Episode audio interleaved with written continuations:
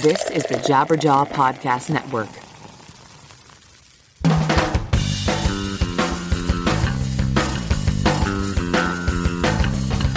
I'm sick with this, I'm sick with this. Situations are fun, large judgments. My own sweet time, didn't see what I found. I didn't recognize simple things anymore. I don't wanna be defeated, I don't wanna be defeated, I don't wanna be defeated, I don't wanna be defeated. Oh yeah, I am very excited about this episode. Welcome everyone back to another episode of Lead Singer Syndrome, a podcast where I, your host, Shane Toll, talk to other lead singers about what it's like to be the front man or front woman of a band. And I have a few favorite bands. And, you know, over the years, you know, you listen to new music and, and you know, your rankings, I guess, change. But for me, there's been one band that's always been in my top five, my top three, and that is Lagwagon.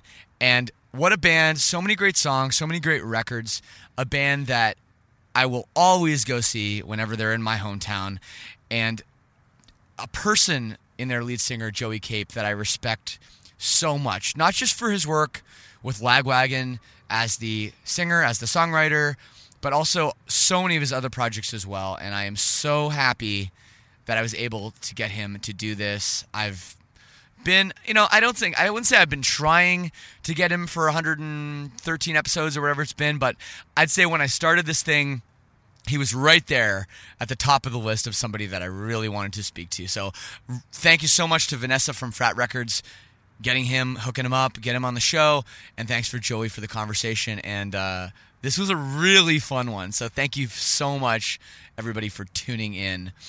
Uh, before we get to that, again, thank you for being here. We have done so many of these episodes. The podcast is is continuing to grow, and thank you for spreading the word. Thank you for telling your friends. And, and I think, you know, word of mouth is really what makes this thing grow. So if you like this episode, if you like the other episodes, whatever it is, tell your friends, tell your loved ones, brothers, sisters, aunts and uncles. Tell them all. And uh, I think that that's the key here. And I know some people are going to tune in because this is, you know, from a scene, you know, the nineties skate punk scene, whatever you want to call it. I know a lot of people are tuning in just for this one. So please go back and check out some of our other punk rock episodes that we have. Like I have Fat Mike from No Effects, which is a great episode. I had Thomas from Strike Anywhere. Uh, I had Scott from Unwritten Law. The list goes on and on. So there's tons of back episodes, so check them all out. If you want to get in touch with me, it is very easy. You can email me, leadsingersyndrome at gmail dot com, and I read all my emails. Sometimes I, I'm not great at getting back to them, but I do read all of them. We're on Instagram. We're on Twitter. Uh, we have a bit of a revamped Facebook page, so if you don't already like us on Facebook, go check that out, and we're doing a lot more on there. Uh, and also, if maybe you're not so happy with my job here interviewing Mister Joey Cape, maybe I'm... Maybe I'm sucking. Maybe you want to let me know. Feel free to call the hate line. one six five seven, six six six, HATE. That's one six five seven, six six six, H A T E. Leave a message for me. Give me the hate. I love the hate. And uh, yes, get in touch. I do check out all of this stuff. Also, before we get into the episode, I want to tell you about the best place online to pick up band merchandise. And I know you have places like Hot Topic, uh, and you know they have you know pretty much the same thing at every store across the country. Um, and you got places like Amazon and eBay, which you got to watch out for because those two websites, you don't always know what you're getting. There's a lot of bootleg stuff, counterfeit stuff on there. I had a fan pick me up a Black Flag shirt, which was really nice, a great gesture. And my birthday is coming up actually uh, in geez a week. Wow, so if anyone wants to buy me anything, I'll, I'll I'll let you know how you can do that. But they bought me a Black Flag shirt, and it was awesome, and I still wear it, even though after I washed it, it shrunk up to my belly button, and the print was basically washed off the shirt, and it was, you know, not straightened on the shirt. And that happens when you pick up stuff on Amazon sometimes. So here's where you should go to buy band merchandise. It's called rockabilia dot com. It's rock, uh, B I L I A dot com. They are the best place online. They have over five hundred thousand unique items. So yes, Hot Topic, they have licensed stuff, but you know, you're going to be walking around town with the same thing that everybody has. And of course, five hundred thousand items, they can't put that in their store. Rockabilia is the best place. So go check it out. And also, remember that all the stuff is officially licensed from all the bands. So when you're supporting Rockabilia and buying a shirt or a hoodie or whatever merchandise on there, that money is going directly back into the hands of the band. So you can feel really good about it. But the best of all, I have a promo code I'm going to give you that will give you fifteen percent off your entire order. Use promo code P C L S S when you check out. Throw it in there. You'll save fifteen percent off your entire order today. So check it out, rockabilia dot com. And again, the promo code is P C L S S. If you live in the United States of America, well, congratulations. Uh, I'm on tour right now. My band Silverstein, we're on tour with Tonight Alive on a little co-headline bill. Right now I'm in Phoenix, Arizona. It's beautiful night out here. We're headed to Texas, Florida, the whole East Coast, some dates in the Midwest. So make sure you check that out and come say hi.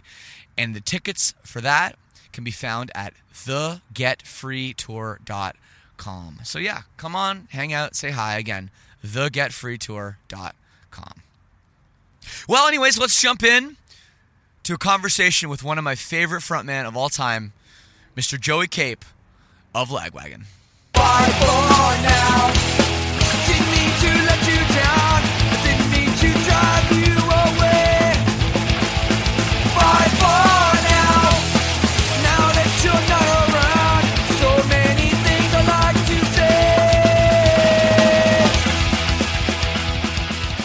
I like to say. Hello? Hey. Hey, man, how are you? I'm okay. You know, I'm in the studio working. Just working but, in the studio. Uh, That's, yeah. That sounds like the Joey Cape. Uh, I'm recording, by the way, uh, just so you know. So we're going to talk for fifteen yeah. minutes, and you're like, oh, so when are we going to start the interview?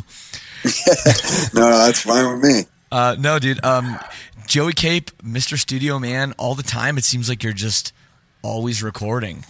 I try. I try to keep working. You know, I mean, I, I think it's sort of, you know, key. You have to try to stay creative and keep doing things, or else you get complacent and not do anything. And I just, yeah, I don't, I don't know. Why would, what else would I be doing? I, I don't guess. Smoke weed, you know. I can't sit on a couch all day and smoke a bong. Well, you can just smoke weed while you're recording if you want to. It works for yeah. some people.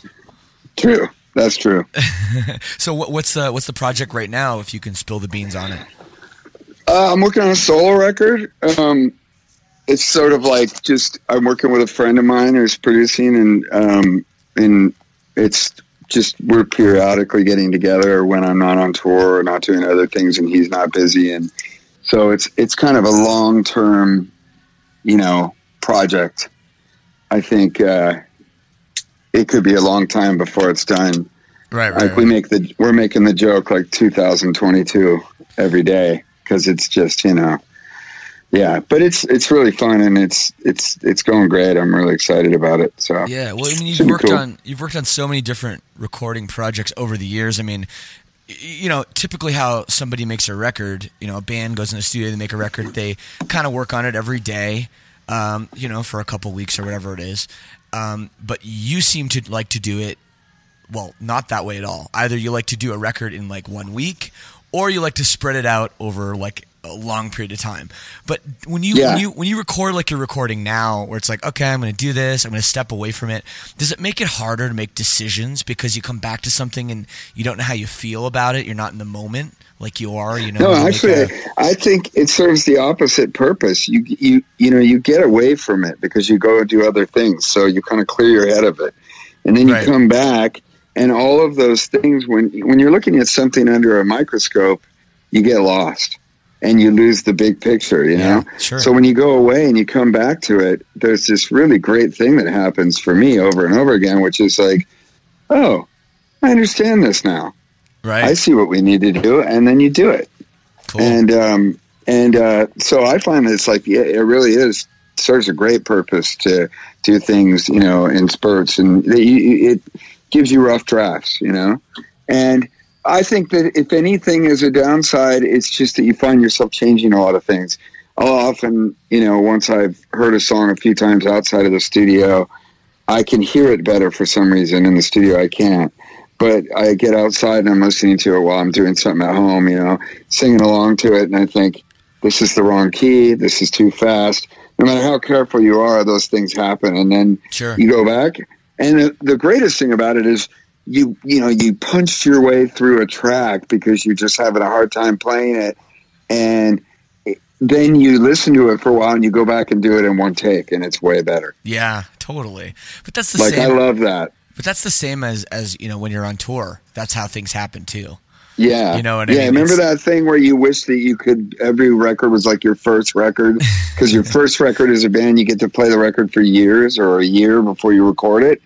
And then, you know, you do production in the studio, so things change or whatever, but it's a well-oiled machine when you go in. Then you get to like your third record and everything's new. Yeah. And there's always these regrets that come with it because you got a month or two or, or a week or whatever it is that your budget is to make your record. So, you know, there's you long for those days where I remember we played the first Lagwagon album. We played that for years sure. before we recorded it. So we did the whole thing live in three days. That's something I can never do now, ever. With no, a band. I, it blows my mind. And you it sounds like that. It sounds like crap when I hear it. I go, yeah, it sounds like a band that did it live in three days and didn't own guitar tuners, you know. But you know, it has a thing. Yeah, no, I, I still actually like Duh. I was Duh was always my, well, what I said was my favorite record. I think it really was trashed, but I wanted to say I was, you know, edgy and be and pick your first record. But I do like the record a lot. And my, you talk about three days and, and the things that get past that you don't notice, like I think it's at the end of um is it Mister Coffee where it's like da da da da da, and the bass the last bass note is completely the wrong note. Oh yeah, it's just it's I, not even like out of tune, it's just nope the wrong I'm note and it's certain, just left. I'm certain that that happened and we all laughed and went no leave it because okay. it's such a ridiculous ending. Yeah. Yeah, that that is something that was almost definitely intentional by accident, probably. Yeah, but who knows, man? No, anyway, no, it's so crazy. What's this whole lead singer syndrome thing about? Is that a topic, or is it uh, just you're interviewing singers or yeah. talking, chat, chatting with singers? I that's say, yeah, that's podcast. What I do. I, I talk to you know, I talk to other lead singers about what it's like and how difficult their lives are. You know, rolling mm. into Shakutami, and uh, do you remember that? When we were in Shakutami together, and we got had a lot of the sauce, and I always have a I good think time. We joined man. a Lagwagon cover band on stage at one point. Do you know what it's I mean? Good to me, love it's that place. Yeah, exactly. Yeah, it's so good. Uh, no, oh, but yeah. I, I mean the podcast is just you know I've had so many conversations with with people over the years, and and you know just just lead singer to lead singer in a dressing room, and it's like. This is shit that never gets out, you know? Nobody talks about this stuff in interviews. Like, and when you have a bit longer to talk, you know, you have, you know, more than just the standard fifteen, twenty minute interview. That's when you yeah. dig deep and you get actually something interesting about it. You know, you know, not just the same thing well, you hear in every have, fucking interview. I, I, you know, I agreed to do this thing and I heard it was you and I was like, oh, cool. Yeah, let's do it. And then I, I, I texted uh, Vanessa, you know, uh, who set it up. I texted her and said, oh, what's this one about? And she said, it's called lead singer syndrome. And I went, uh-oh. and I, my, I had some thoughts for you. Okay, I'm ready. Um, I'm ready. Well, I'll tell you something. I think it's a kind of, it's kind of like that the drummer needs the girlfriend to pay his rent because right. he's oh, a loser. Totally. You know, I feel like there's a lot of, uh, that's, that's a kind of thing. It's kind of bullshit. And I'll tell you, I'll tell you why it's bullshit on both sides, Empath- empathy and um, criticism. And, and I'll tell you why. And I think I know, cause I've done it long enough. Most lead singers on one hand, most lead singers are the songwriters in the band. And yep. there's there's a position where if you're the songwriter in the band and on stage you're the guy with the mic, so you're the spokesperson, a dynamic automatically is uh, automatically is created, you know, uh, within the band and also the perception of the band. It's like after years and years, it becomes like, yeah, oh yeah, you know, Bad Religion with Greg Graffin. You know what I mean? Um, sure. and and, and or uh, you know, a million other cases, you know. And then the singer eventually might do some solo stuff if he's the creative type and writes songs. So there gets to be this sort of dynamic that is mostly perceived by an audience, but then somehow can affect, infect the band as well. Right. And I think I've done a pretty good job of keeping my band a gang and a loyal place for members that have equal say, regardless of the fact that I'll work two years on the songs before we record them. And, you know, they're complaining about a month of work. But I, I you know... I think. I See, think it's, let me stop you for a second. That's like comments like that, right? That that people go, yeah. "Oh, look at this guy's," you know. But but continue. This is great. But I think the other side of the coin is the guys that maybe the guitar player writes songs in the band, yeah. and they're like the Sunset Strip metal guys, and they're like the dudes that just wanted to be singers because they're they have massive egos and they love to be in front of people. And that's where that kind of started, is the Sunset Strip Hollywood kind of like... Oh, totally. And those dudes is like me a bad name. Well, because, I'm... you know, that's not why I'm doing this. I never not. wanted to be a singer. You know, I had a lead singer guy. I had the syndrome guy. When I was in the band that before Lagwagon, that I left Lagwagon, left to join Lagwagon, when I was in that band, we had a lead singer. And our lead singer was a dick. He was the kind of guy who would show up. He'd show up in the studio when we were demoing without a shirt on and two girls and a bottle of Jack Daniels. Like, he was that guy. Yeah. And he'd come in and he couldn't sing for shit. He didn't write any songs. I was writing the songs. And he kept doing that. And then finally one day we got in an argument because we're spending all our hard-earned money on our demo tape. And we got in an argument with this guy. And he was like, "I fucking quit, man. Good luck without me." So we ended up, we tried the drummer singing, and we tried the bass player singing, and then I went out in front of the mic and sang the songs I wrote, and I sounded like a shitty James Hetfield, and that was it. The rest was history. You know, I became like this uh, guy that had to sing for a band, and I never wanted to. I wanted to write songs. I would rather write songs for Nashville country recording artists than be on stage. I'm not a guy who enjoys it. I just learned how to do it. Right. Well, so that's, that's the thing, man. I'm always offended by the idea, the notion. You know what I mean? Like, I just that's it's just my job, and I'm unfortunately the guy with the mic. No, it's it's and that's you wouldn't believe how many people have the same story. You know, I've talked yeah. to I've talked to both people like you and you know the shirt the shirtless guy. I've talked to both kind of kind of types of people, but I would say a vast majority of them are just like that. Didn't wanna didn't wanna sing, but I was the only one in the room that could sort of carry a tune. Right, and, exactly. And that was what it was like for me too. I was a guitar player first, and in some ways I still feel like I'm a guitar player, even though I've been in this band for, you know, nearly twenty years, uh, not even playing mm-hmm. guitar on stage. I still, I'm still think of myself as a guitar player. I still have like fifteen guitars in my house and all, you know, it, it's, it really is funny. And, and I think the title of the podcast is meant to be tongue in cheek. You yeah, know? Totally. Um, but it is like once in a while, I'll get a guy on the show that's, And, and you know, the best part is like, you know, the shirtless guy, that, that those kinds of people, I love it. They, they, they don't the usually worst. know that they're that guy when they're that no. guy. No. Like, oh no, I'm a songwriter. I wrote like a verse once, you know? Uh, yeah, meanwhile, oh, I, they I don't love realize that someone else spent real, you know, the it's, whole other time doing all this other stuff, you know? And by the way, to all you guitar players out there, when you write a riff, you're not a songwriter. So just stop doing that. Stop showing up and going, yeah, that I wrote that one. I wrote that one on the record. It's like, okay, dude, you had a little lick. And then we created a song out of it. Yeah. So you're right. You're right. And, and um, that's, that's a bit of a lead singer syndrome statement to say. Uh, it's, it totally is, but, but it's, a, it's, a, it's, a, I would call it a songwriter syndrome. You, you I know, mean, I'm a songwriter, and I believe that the reason that I sing is because I can't afford to hire a better singer. That is literally why I sing. Half the projects I do, I, I fantasize about, God, wouldn't it be amazing if I could get Sarah McLachlan to come in here and sing this song right now? I love my song I wrote. I'm really proud of it like a baby, but I don't want to ruin it.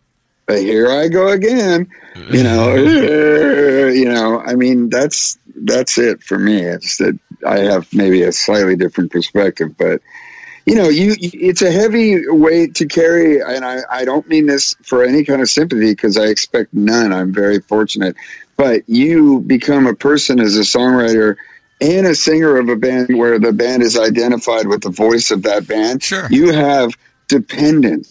I have a child. I know that it's a little bit like having children. You have dudes that depend on you. Like, we have to go on tour. It's not that easy for them to replace me because it doesn't sound like the same band anymore. If Greg Graffin was replaced in Bad Religion, they, I use them as an example because sure. there is a band that would absolutely not be the same band. And that's not my fault. No, it's, you know it's not I mean? your fault at all. It's all, you know, it's but funny. I don't always want to go on tour, and I don't always want to make punk records. Sometimes I want to make other kinds of records. Right. Well, so it, it's, and, it can be a little bit tough. Of course, but of course the other members of your band are free to do other projects and other things in their lives too. They're not a slave to you. Right. Exactly, man. So that's it. You just you know, nailed it. You know, it's funny. I actually, you bring up the riff thing, back to the, the riff thing. I was listening to a yeah. podcast where they were talking about, you know, songs that sound like other songs and like, you know, lawsuits and, and stuff like that. And there's, you know, there's a handful of like ones everyone knows about, like the Tom Petty, Sam Smith one, or, um, you know, things like that. Uh, but uh, he actually said in the podcast that you can't copyright a guitar riff.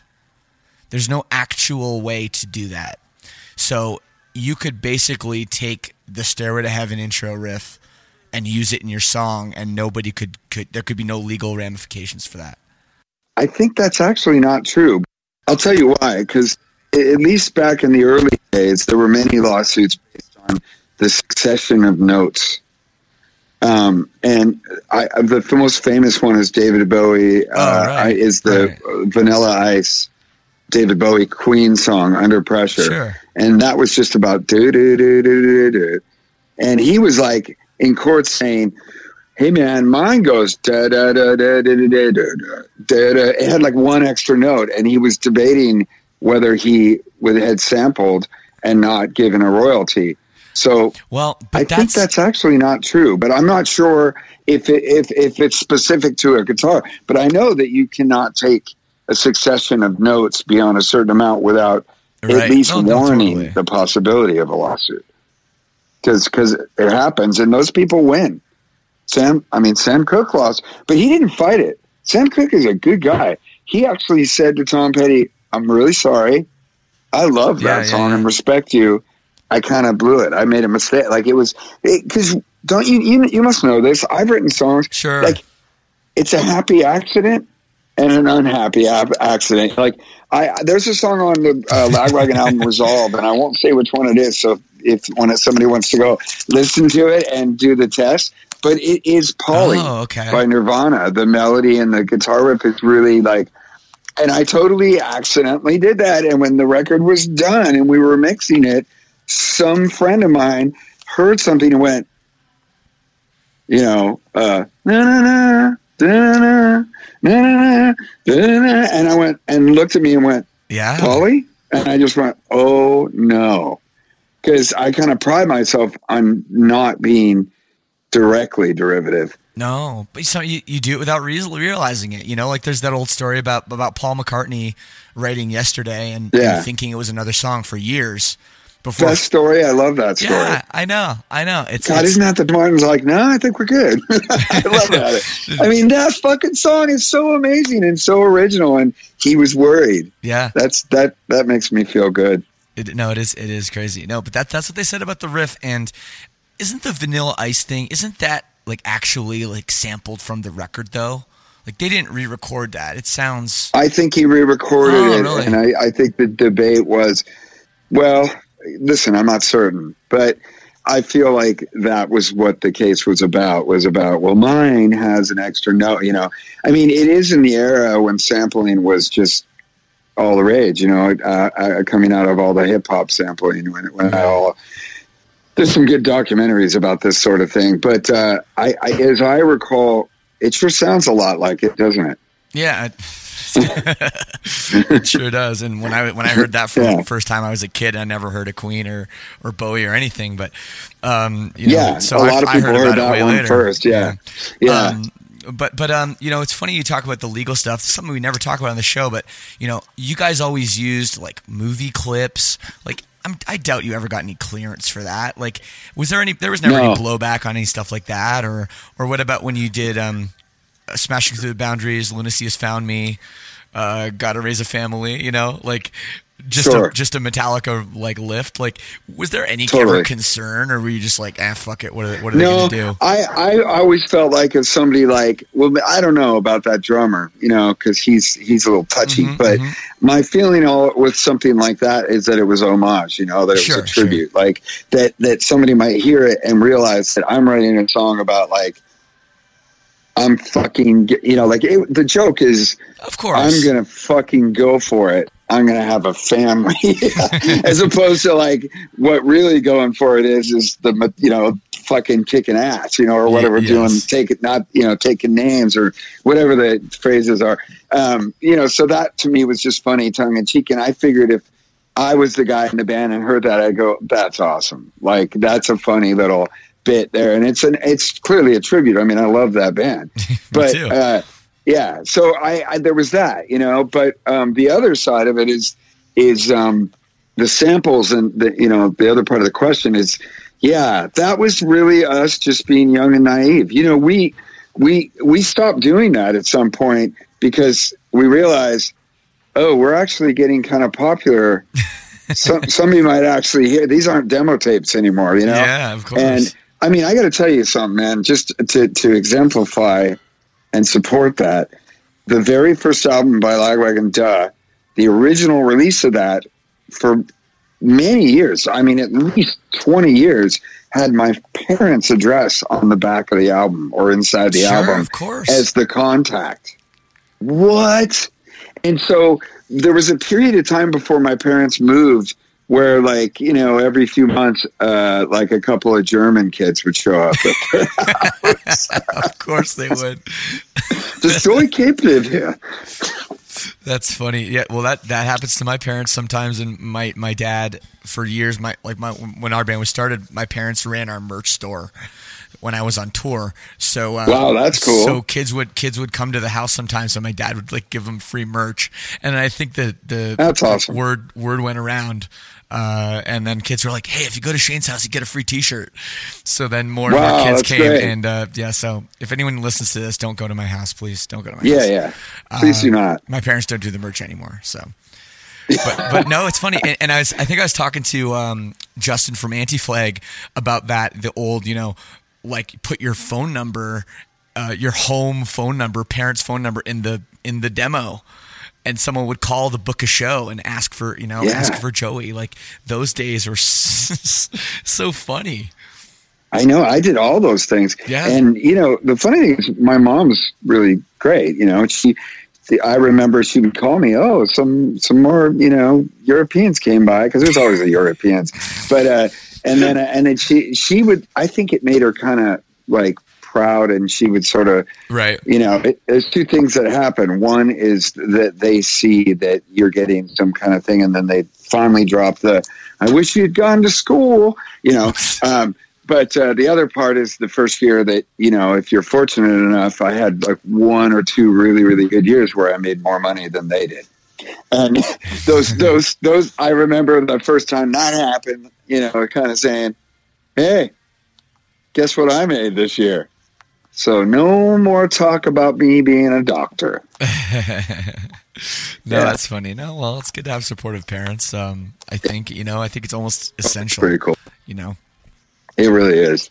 Um, Otherwise, it's just rebellion, and it shouldn't be about that. No, it shouldn't be. So, you know, it seems like you got such a passion for, for producing, writing songs, not that much of a passion for singing, which is interesting no. and probably su- surprising for some people to hear. No, I hate it. The one week records really thing and the the passion for recording is, is awesome. And, you know, trying to do a record with a guy in, in one week is amazing. Yeah. What about the business side of that though? Is that a pain in the ass? No, because I have two partners that handle most of that stuff, and it's it's kind of a it's a, what do you call it, a passion project. Yeah, totally. Not, none of all three of us have other things we do, and all three of us are just engaged in it for moments here and there. Me when I produce the records, those guys when we have some administrative work to do. It's all digital. There's no manufacturing. We don't use distro. Uh, we do no P R. It's a session like a B B C. So when people do a record, we don't owe them like a whole bunch of promotion. It's really just like costs no money, and it's sort of a pleasure to be a part of. I love it because I get to do the creative stuff, and, and it's really fun. But yeah, it's um, it's not a pain in the ass at all. If anything, the only downside would be when somebody doesn't totally understand that it's not a real record label, you know? And so sure. Even though you tell them over and over before they come in, like, we're doing this thing, we're going to put it out, and then, like, see you later, and you're welcome to do anything with the vinyl. You know, all I want is a copy. That's in the contract. Like, give me one copy of the record for my collection, you know? But it's just a digital thing, you know, and it's it's meant – it, it, I – you know, why I do it is because I believe that given the constraint, you know, uh, you make better um, decisions sometimes when you're just inspired and you go with the first choice. And so you don't have a lot of time to really think about things. And and I feel like there's a thing about uh, a performance when it's a singer-songwriter and and you can get them to do, if they're good enough to do live stuff, you know, there's, there's something that you get that's sort of magical. And yeah. I'm I'm a fan of music, so I, I, that's what it's all about for me. It's just songwriters that I think people should hear, and on occasion, someday someone's already heard. But yeah, there's it's not a pain in the ass. It's it's it's uh, really just all a pleasure. I love it. Awesome. Well, despite the you know it kind of being the same approach with every artist, it must be so different. You must have guys come in very prepared, have a whole bunch of songs, they're ready to go, they know their shit. Yeah, I know you told me like Chris, like Chris from the Flatliners was like that. Uh, but then some people probably come in with like, I don't know, man, like here's a couple chords and a couple words. Chris, Chris, not to be contrary, but Chris was the guy. Yeah. Everybody, I do a ton of pre-production and I learned from Chris because he was one of the first ones.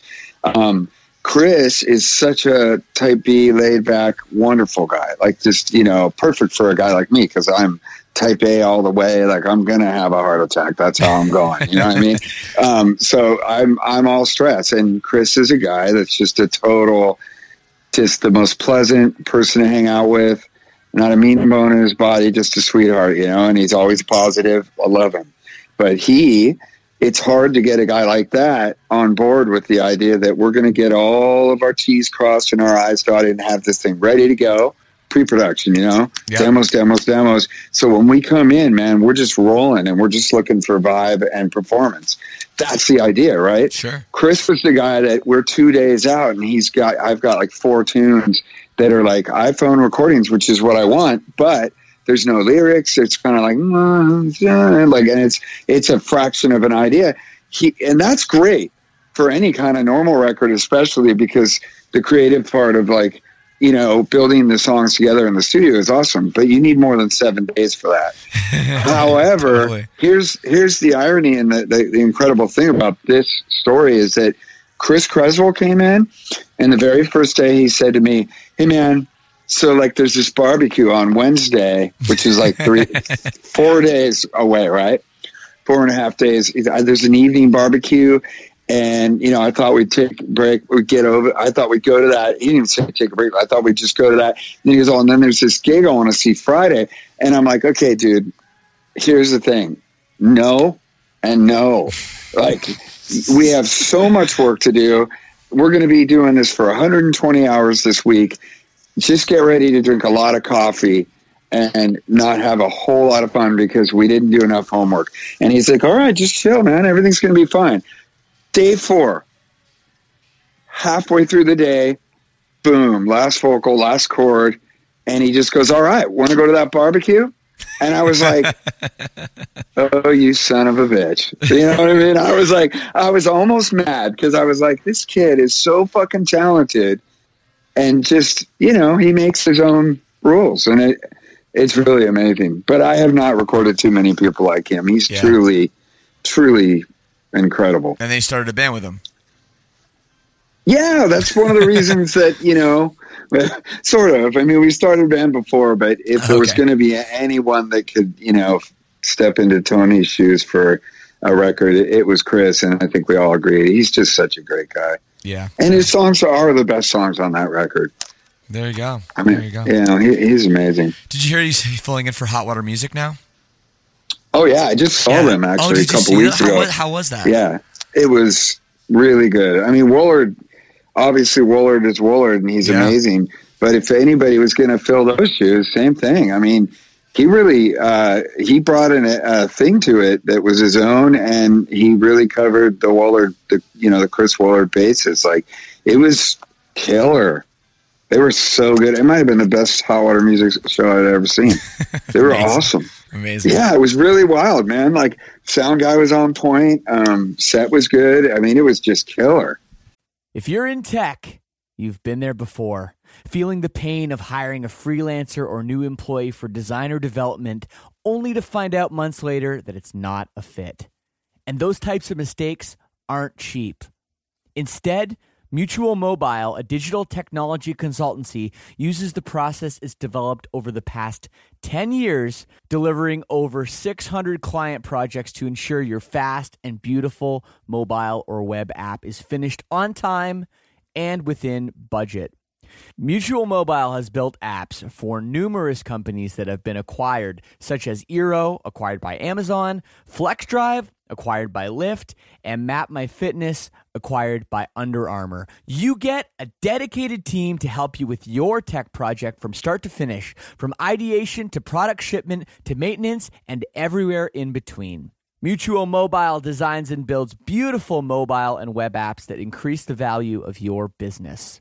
If you have design or development needs, schedule a free thirty-minute consultation at mutual mobile dot link slash L S S to get started. That's M U T U A L M O B I L E dot L I N K slash L S S to get started with your free consultation today.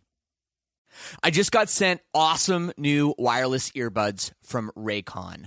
I opened the box, opened up my phone, and literally in less than a minute, I was jamming out to my favorite tunes. What struck me right away was how well these fit, and then how amazing they sound. Definitely more bass than my other wireless headphones. But the biggest game changer is the price. The E twenty-five earbuds they sent me start at half the price of other premium wireless earbuds on the market, have six hours of playtime, and really are super comfortable, whether it's music, conference calls, or binging this podcast. And there's no dangling wires or stems to distract other people if you're on a video call. The company was co-founded by Ray J, and celebrities like Snoop Dogg, Mike Tyson, and Melissa Etheridge are just a few people obsessed with Raycons. Whether you're working from home or working on your fitness, you want what you're listening to to be what you're listening to, not the other distractions from the room. Everyone needs a great pair of wireless earbuds, but before you drop hundreds of dollars on a pair, check out wireless earbuds from Raycon. Now's the time to get the latest and greatest from Raycon. Get fifteen percent off your order at buyraycon.com slash L S S. That's B-U-Y-R-A-Y-C-O-N dot com slash L S S for fifteen percent off Raycon wireless earbuds. Buy Raycon.com slash L S S. Do you feel like sometimes these bands that you've seen so many times, they just something like they just get better with age? Like they guys just figure it out, or they take it more seriously because they do like, you know, they don't get to do as much. So everything they do, they care about more. Like, because every time I see a band like that, that's that's you know put out, Hotwater's probably put out close to ten records, maybe more. Um, you know, I always I'm always impressed. Sure, yeah, I think there's a thing where there it's it, I, I I can only speak for my own band. I feel like there are waves, you know, and um, the one thing that happens is there's like a short wave, which is sort of we're good, we're bad, we're good. We had a great tour, we had a bad tour, we had a, yeah. you know, like over the years. And then there's the long waves, and the long wave is usually one or two big waves. And uh, and and there's all the while that you're sort of becoming tired of it and it's getting a little bit boring, or yeah. you know, it gets it feels a little humdrum, so you're losing some of the inspiration. You're also gaining experience and technical expertise and uh, comfort on stage. So a lot of times bands that have been around a really long time, they have this kind of chemistry that you can't manufacture. And I feel like that it is reflected in the records and the live show, more importantly. And I don't know, my band, we had a show about, I, don't know, I guess it was uh, last year, but we had this show in Madrid in Spain. Yeah. And it was it was the weirdest thing. We didn't rehearse. We hadn't played together in a while. We, went out, we flew out there. We played this show. And I had a whole bunch of friends at the show, and I agreed with them after the show that it was the best show we ever played. And I don't even know what the fuck happened. Like, I was just kind of like, it was flawless. We were so good that night. Um, and then the next night we played a festival in Barcelona, and we were terrible. So I don't know what that's about, but there there are times on tour now where, you know, we've had phases recently, and I prefer, I really like our last record better than any of the records we made. So I can only see it, you know, from my own perspective or from a fan's perspective of other bands. Um, what I usually see is uh, the songs seem to get less inspired over the years or, or less yeah. creative. And then the band, but the band is a better live band. It's true. But it's totally sometimes, true. sometimes both things happen. Sometimes yeah. the songwriting gets better and the band gets better.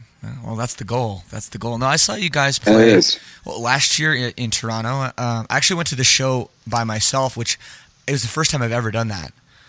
I just last yeah, minute. Yeah, that's a weird, it weird was, feeling, huh? It was weird. I loved it, though. I loved it because, you know, when, like I, I've loved your band for so many years.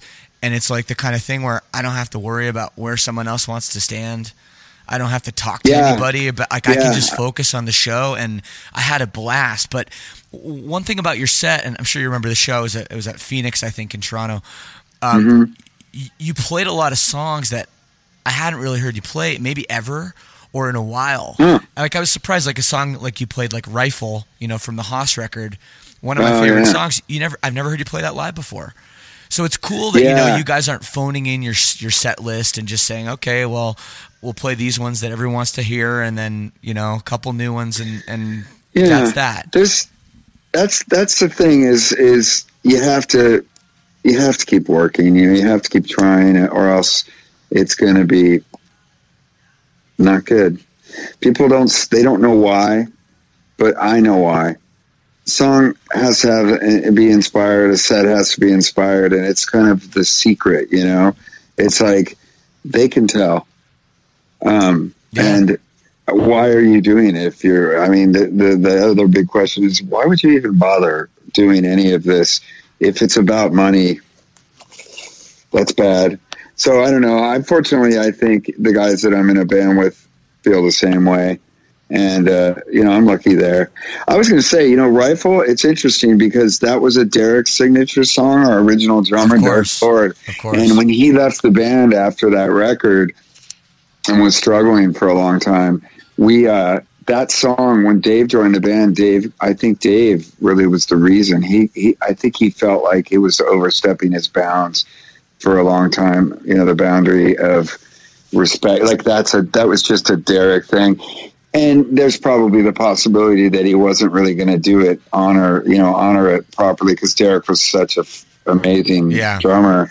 But now, I mean, Dave Dave is a great drummer too, and and oh, he's one of the there best. was a th- there was a point where he just started to play the the intro at a rehearsal, and all of us were like, "Oh, dude, come on! Like, we, we got to do that song," you know, and. It, you know, it, it, I think that was one of those things like Dave had to do it sooner or later just to kind of check the list, you know? Totally. So that's totally. why it took so long to get in the set.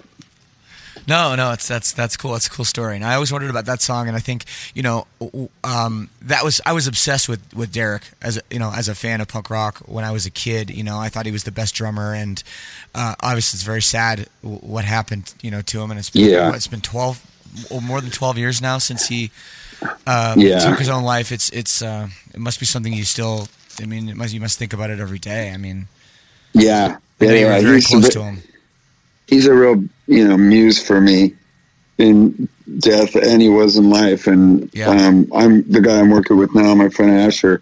Uh, they were really close, and they, they, you know, we. I don't think a day go by, goes by without like some sort of like, you know, mem- remembrance of of uh, a Derek joke. Mostly really offensive humor, but um, stuff that we can do by ourselves in a room because, you know, he was an, a fantastic guy. I mean, I'll always miss him. You know, it was a big hole in my life. My wife, who I married, uh, dated him for a long time before she dated me. Oh, and wow. the and I had a, gr- a girlfriend, and the four of us lived together. I mean, it's a real weird kind of thing in my life. He's a big, big, big piece of uh, piece of the puzzle. For sure. But, you know, it's easy to find the resolve that you were very fortunate to have known someone like that, you know. That's I, I keep it in perspective, you know. We lose a lot of people in this yeah. world. Well, you're and your friend, I mean, your friend Tony Sly, uh, obviously that was a... Same thing. Uh, brutal. brutal. Same brutal, thing. So. Yeah, it happens, man. It happens too often in my life for my taste, of course. You know, it shouldn't happen at all, but it does happen, and... Um, I don't know. I, I suppose when I quit music, there's always a good counseling job for me because I know that's a dark joke, but it, it is a dark. Yeah. Well, I mean, it's, it's yeah. not far from the truth. I mean, mm-mm. not at all. So I want to ask you about, uh, this whole, you know, May sixteenth phenomena, uh, because now there's Lagwagon Day. People are celebrating every, every year. Uh, it's become this yeah, whole thing. Funny. It is funny. And it's, and it's sort of strange. And I really wonder if when you, you know, when you guys wrote that song, whether when you wrote it or when the band kind of put it together, it was recorded, if you kind of knew it would become, you know, your most popular song. I had no idea. I never do. Um, I think that some of my favorite songs that the band's done are songs that no one seems to care about. Like which but, ones? Uh, which ones? I'm a nerd, so. Oh, I like this song, I Must Be Hateful. I did an acoustic version of it, and it does really well in my acoustic set, but it's a song we never play live because yeah. it always kind of went over poorly. But I really love that one. I felt like that was a... a I, I it may not have really come out quite right with the band, but there's another yeah. song called Billionaire that's on um, the Blaze record.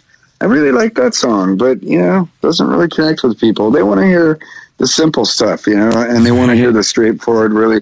And that's okay with me. I mean, I don't really care.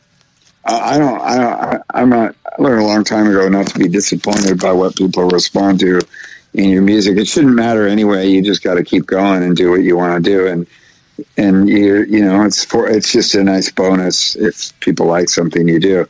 But, uh, yeah, it's interesting with May sixteenth. Um, uh, that's one of those songs, I will confess, that uh, was one of the very few times where uh, there is a, an original song that has a really similar melody. Oh, really? Yeah. That's more of a drag than the fact that there's a May sixteenth Lagwagon Day. Oh, I don't mind that at all. Sure. I don't mind that at all because that's a nice day to trend, you know. I mean, it's like, if anything, it's lucky us. I mean, if people are talking about our band on one day a year, yeah, you know, even if it's token, I'm I can't complain about that. I we started uh, One Week Records on May sixteenth, and and the funny thing about that is it's biannual royalties, so November sixteenth is the other royalty day, which is my birthday. Yeah. I actually noticed that, that's your half birthday. We have a, the bass player in my band, Billy, his birthday is my half birthday. So we always celebrate each other's half half birthdays on, on our actual birthdays. So. What does that mean? Half birthday? Well, like, yeah, like halfway to your next birthday, like six months, you know. Oh, the half birthday, yeah. of course, yeah. Yeah, yeah. yeah. So, so May sixteenth is my half birthday. That's right. Yeah, there's...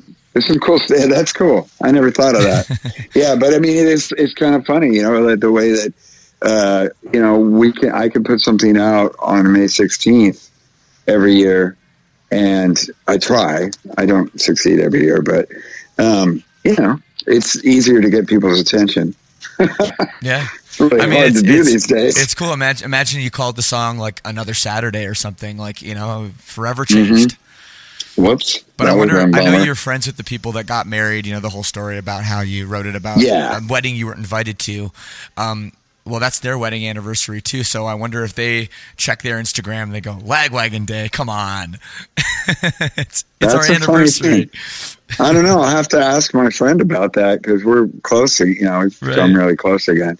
Um, You know, it's a funny thing about that song. I've spoken a, a few times, probably drunk, about what the song was about, and that's one of those things that was maybe a mistake. Oh, really? Okay, set the record straight. Him and I, him and I have never spoken about it. Someday he's going to look at me and just like go, "Yeah, dude, what's up, May sixteenth?" Like someday he's going to call me out on it. Um, and you know, I'm not budging. It was a fucked up situation, and I, my feelings were very hurt. I mean, I wrote the song in like ten minutes, probably why there's a derivative vocal line in it. But yeah, it, uh, it is what it is. But the good news is it's all patched up and good. That's good. That's good. Yeah. So um, have you guys ever done a cruise before? I see you're doing this vlogging cruise. No, I've been on a cruise before. I went with my, my family, my parents, when I was younger, and it was not for me. Oh, so, great. Oh, this is going to be really uh, yeah. good then. Yeah, I'm not excited about that at all. That was one of those things we've been offered quite a few, and we kept saying, I don't know. God, a cruise ship with a bunch of drunk punks? Like, I mean, how dangerous does that sound? It doesn't. I don't want to see anybody fall off the side of a rail like, yeah, dude. Uh, you know, I, I, I, I but uh, I guess that they, they sort of have a, I'll probably just get some internet and catch up on some work and get drunk a couple times, and I have some good friends that are coming. You know, there are friends that are in the other bands. I, I suspect that it's actually going to be fun. I'm trying to keep low expectations so that I'm pleasantly surprised. I think it's going to be pretty fun. I, I've never, we've never done a cruise either. I know there's, they did. Are you doing one? Cruise. No, oh, no, no, we're not doing, we're not doing one right now. I would, I would actually mm. like to do one. Um, I mean, yes, the yeah. idea of being trapped on a boat is can be a little scary, I guess, but I think it would just be fun, just the atmosphere. And I've heard, I've heard it's a good it's vibe be because fun. It's like yeah. nobody can kind of leave. No, like you're all kind of in this together, whether you're a you're yeah. in a band or whether you're just attending it. So I, I think it could be a pretty a pretty cool vibe. Yeah, I think it'll end up being a blast. I'm just, you know, it's just a weird thing to get your head around, you know. But then on the other hand, how cool is that to put that on your list of a, of accomplishments? Like, absolutely. Yeah. I played I played a cruise ship. You know, next stop is the residency in Vegas with Me First and the Gimme Gimmies. That's that's on my, my long list. You know? Why not, man? Why not? It would, I think it would work. Totally. Maybe not, you know, maybe not the Bellagio or anything, but like there's probably no, somewhere, no, pretty, no, no. somewhere pretty cool to do oh, it. No. Yeah, it's going to be a beer can alley, you know, but uh, but it's but it's a possibility. Absolutely, man. So uh, I don't want to take too much more of your time, but um, what else is going on in your world, whether it's Lagwagon or your solo stuff or other projects? Just the same stuff. I'm doing this solo album right now, which will take forever, and I'm, I produce a one-week record with a Spanish guy named Danny Amas in a couple weeks. Uh, I've got a tour. Uh, before that, I've got like four shows in California, solo shows, a one-week records tour with Zach Quinn from Pears and Brian Wallstrom and from Gomo and this guy Donald Spence from uh, Versus the World. We're doing San Diego, Orange County, um, Santa Barbara, and San Francisco. It's just like a short little okay. thing. And then uh, then I'm coming back doing more of this, and there's a whole bunch of Lagwagon stuff, like festivals in yeah. Europe and and um uh, yeah it's and there's some gimmies like South America. It's basically my life just never changes. It's just kind of like this crazy bipolar or multiple personality sort of existence, and I'm lucky I I, I have the choice to do those things still. I'm counting my blessings, so sure. to speak, you know. That's awesome. No, it's great to see you doing so much stuff, and you know uh all the best with all those projects, man. Thanks, man. I got one last question, and I I want to ask you about the Lagwagon note. And and I don't know if I say that if you know what I mean, but you, you don't know at all what I mean. Okay. I don't. I, our most popular song is, is called My Heroine, and it's it's a very standard song. It's E minor, and the chords are like E minor, C, D, and G, you know. But in the such bridge, a great chord progression, isn't it? So good. Not not yeah, in that order, is. not in that order. But uh, but in the bridge, yeah. in the bridge, I go to uh, a B major, you know, which has like an E flat in it, so it gives it that that sound. I love it. And when yeah, and when when um when I was recording it, our producer Cameron Webb, who actually just did the new No Effects record and everything. Yeah, Cameron. Uh, yeah, I met him. Nice yeah, guy. Yeah, great guy. Great guy. He says to me, he goes, I don't know if this is this is the right. This is just weird. It's weird. I go, what do you mean? He goes, he goes, it sounds like uh, like like Lagwagon or something. And I go, I know. Ah. That's why I like it. It sounds like Lagwagon. And and I, I just, you know, you have so many songs that go to that sort of. I guess it's a, I mean, I don't know how musical we want to get here, but, you know, it's like a major, uh, you know, third chord. Yeah, and um, it can be a seven chord so that it yeah. leads to C. Basically, uh, the way it is for me is it's E minor, which is G major, and I do, uh, if it's a G major song or E minor song in that mode, yeah. uh, the, the B is the Beatles chord, you know, it's kind of yes. E minor, C, G, D, and then on occasion the, the B seven, which is a leading chord and sounds really magical, and I can't get past it. It's in a, a million songs of mine because my brain just wants to hear it over and over again. I never get tired of it. No. I just never tired. But you can get creative within that. Sounds like you guys did, you know?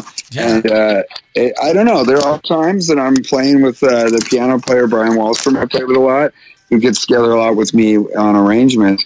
And I'll do one of those things that I, I call them the Joey things because yeah. I have no better word for it. You know, it's just, it doesn't mean that I invented it or I have anything to do with that, but You, everybody's kind of got their things, you know, and I used to sort of try to like calculate, get away from them. But at some point I realized, no, that's a part of your style. Like everybody's got a style. You have to embrace it. So now I totally embrace it. But Brian, every once in a while, I'll go, you know, instead of doing that Joey thing that you've done on like four hundred other songs, you could do this because he's a piano player and it's the greatest thing. Sure. Like he had a huge effect on the songs on Hang. And uh, my last solo thing, and because I, I work with him a lot on things, um, and that's a cool thing too. Um, but yeah, I'm, I'm you know, I, I know exactly what you're talking about. yeah, the Joey it, it, chord, funny. yes, yes, yeah, yeah. It, it, there's definitely stamps, you know that, but that comes down to this, you know. If you ask me, that's a perspective issue, not uh, an issue of a songwriter, because everybody has a different perception on who. It was who kind of made that a thing, and that has to do with your experience in life. For me, it's the Beatles, but yeah. for maybe some other people like Cameron, I guess it's maybe me. You know, right. I don't know. Lucky well, me. I'm a huge definitely Beatles. Wasn't me though.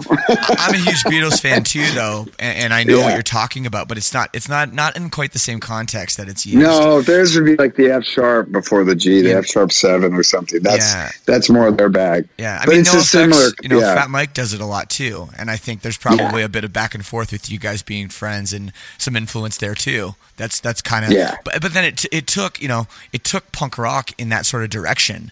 And there was a lot of bands that, that started doing it, you know, uh, because of you guys. So it's just, I don't know. It's just a, a cool, interesting thing. That's really nice to hear. Thank you. That's really cool to hear. Yeah. I never think about those things, you know, cause again, you know, perspective and age and, you know, where you're from in the world and all these things have to have, there's so much, there's so many variables, but that's nice to hear. Well, no problem, man. Well, thank you. I'll for, take it. Thank you for taking the time, man. And uh, appreciate you doing this. No, it was a pleasure. I really dug it. I'm glad it wasn't uh, what I thought it might be. Like you how many chicks? I mean? How many chicks did you slam uh, on the or trash like tour? You poor soul? You know, oh God, everybody. You know, like let's commiserate on how hard it is to be an artist. You know, like I don't know, but or or, or just the that other yeah, like the, exactly. Like, do you are you wearing a shirt right now or not?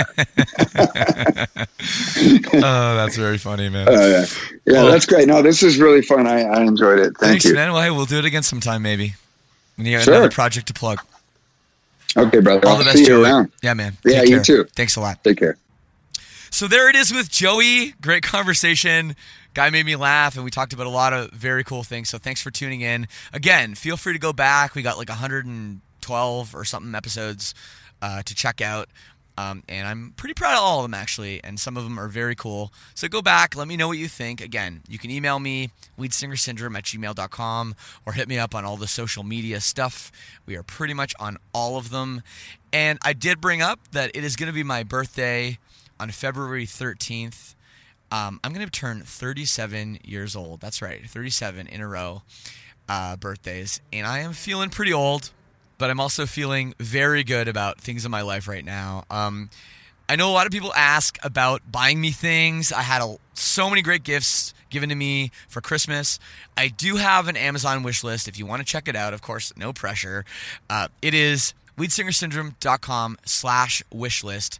And I have a bunch of items on there. Some of them are related to this podcast, you know, picking up equipment to try to make these things sound better, new microphones and such. Some of them are things, you know, I use around the house, clothing I wear on stage, all different kinds of stuff. So feel free if you want to throw me a bone, weed singer syndrome dot com slash wish list. Also, if you want to support the show, check out the Weed Singer Syndrome All Access Club.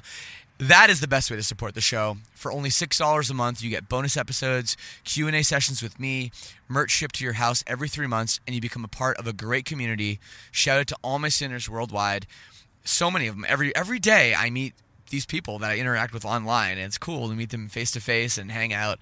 So please check it out. Again, that link is lead singer syndrome dot com slash all access. So as you know, if you've listened to this before, I always play music at the end of the show. And this is a tough one for me because there's so many great Lagwagon songs. But I think I'm going to go with the song we talked about a lot in this podcast and a song that is, you know, it's the most popular Lagwagon song, so maybe you haven't heard Lagwagon much. This is a good place to start. Here is May sixteenth by Lagwagon on Lead Singer Syndrome. Peace and love, and we'll see you next week.